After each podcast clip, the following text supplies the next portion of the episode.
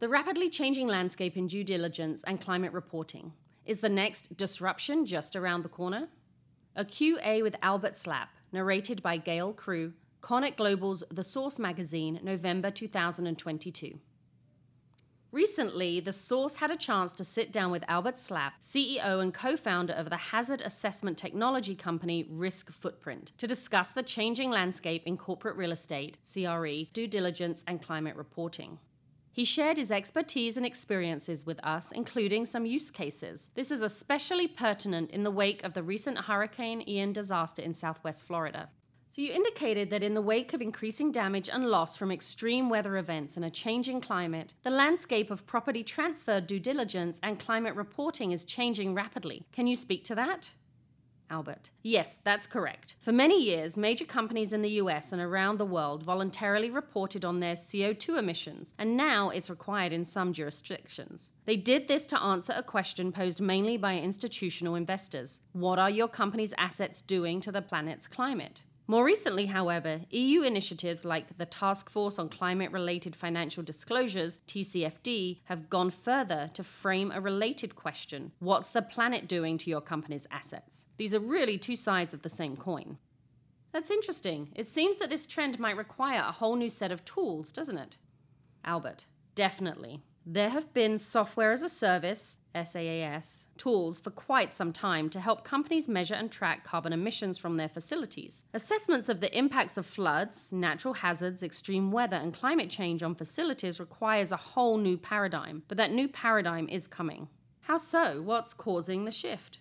Albert. There is a growing realization in the CRE profession that commercial property transfer due diligence has been mired in the past and has not evolved along with rapid changes in the availability of online hazard assessment tools. Historically, there have been four pillars for every CRE property transfer the appraisal, the Phase 1 Environmental Site Assessment, ESA, the Property Condition Assessment, PCA, and the Title Report. No CRE deal of any size is completed without these four reports having been conducted.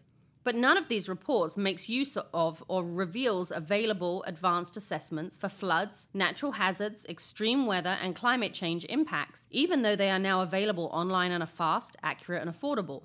As a result of this gap, ASTM International formed a committee this year to develop something called the Property Resilience Assessment, the PRA, guide and standard. The guide, which is the first step in the ASTM standard development process, is due out soon. When the guide and standard are finalized, they will articulate the new best practices for CRE property transfer due diligence. And from an initial review of the guide, I gather that the changes will add long needed breadth, depth, and transparency to the caveat emptor due diligence process.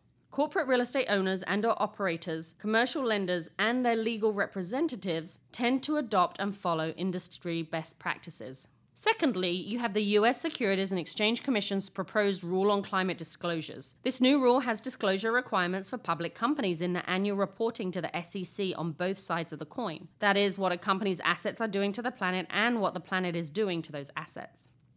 Those two initiatives could really disrupt business as usual. So, what are some of the questions that your CRE clients typically ask you, and how do you help them?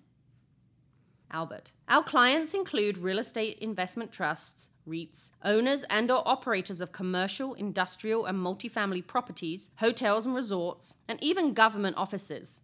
Typically, they are asking us to risk assess their entire portfolio of properties and to identify what I affectionately refer to as their problem children. Not all of a company's assets are at significant risk. By using the latest online tools for hazard assessments, however, the clients can quickly identify high risk assets, whether they be the 5% of the total portfolio or more. Then, with a short list in hand and the new PRA guide and standard, clients can answer important questions, such as Should we keep the asset or sell it? Should we increase insurance coverage? And if so, in what amounts and types? Should we budget a reasonable amount of capital to make the building safer and more resilient and in what time frame? Given the actual hazards, vulnerabilities, and materiality of the risks, how should we report these to the SEC, TCFD, and other quasi regulatory agencies? Do you have some use cases that you can share with our readers on how you help your clients? Albert, without revealing client names and confidences, here are two examples that I can share. In one case, a REIT had bought a greenfield site for development of a large multi-family rental apartment complex. Like many buyers, it purchased the site with an approved land development plan that the seller had previously obtained. The deal managers expressed some concern over the potential for flooding at the site, so the REIT client asked our company, Risk Footprint, to run a report on the property in its present raw land condition and then redo the flood modeling using the seller's site development and grading plan. It turned out that the proposed finished floor heights, FFHs, of the first floor apartments would be subject to a 500 year flood event, but not the FEMA 100 year flood event. The client decided to raise the height of the first floor apartments to be at the 500 year flood height, even though the FFHs were not subject to FEMA's 100 year flooding risks.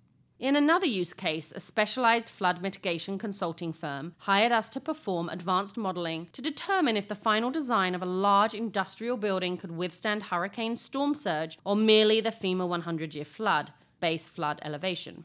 Our site specific flood modeling, in depth structure analysis, and value at risk measuring showed that the building was at significant risk for damage loss and business interruptions from Category 1 through 4 hurricanes. As a result of our analysis, the developers decided to install removable flood barriers to mitigate some of the storm surge risks. That's great information. Looking into the future with climate change and its impacts, are there still gaps in the data that will need to be filled to enable better corporate decision making? Albert, that's a good question. When we start to look into the future at climate induced changes in sea level rise, extreme rainfall, extreme heat, and drought, we have to consider the uncertainties of these predictions. Also, we have to realize that our focus on a particular building or property might very well have to be widened to encompass a community, a state, or even a whole region. For example, if a CRE owner, operator, or investor is looking at a particular building in a particular area of the US, while the building itself might be safe and resilient, the regional water supplies or the regional electric grid could be at risk from current or future drought conditions. So sometimes clients do ask broader questions like Is this a safe and resilient place for me to invest? Does the city council in which the building is located have the tax base and the political will to keep the streets dry and the lights on? And are there ingress, egress, or supply chain issues that might impact the performance of the asset? A final question, Albert. You hear a lot about artificial intelligence, AI, and machine learning in risk assessment technology. Are these new software programs really necessary to solve problems that your clients are dealing with on a day to day basis? Albert, the short answer is not now, but in the long term, these new programming techniques will help us provide better advice to clients faster and with less cost. The presence of a hazard such as flood, wind, or wildfire does not automatically mean that the building is vulnerable to the hazard, or even if vulnerable, it does not mean that the risk of damage is significant or material in SEC parlance. For example, we recently added to Risk Footprint an AI machine learning dataset that estimates finished floor heights, FFHs, of buildings. This technology uses AI and Google Street View to predict the height of a building's first floor above the ground floor. This is an important first step and a work in progress to include vulnerability along with hazard assessments. The bottom line of this discussion is that with the increased impacts of extreme weather and a changing climate, CRE owners and operators need and are now able to get from online hazard assessments critical, actionable data to help them make better decisions about the appropriate next steps to take to make their properties safer and more resilient, maintain asset performance, and enhance market values. Albert, thank you so very much for your time today.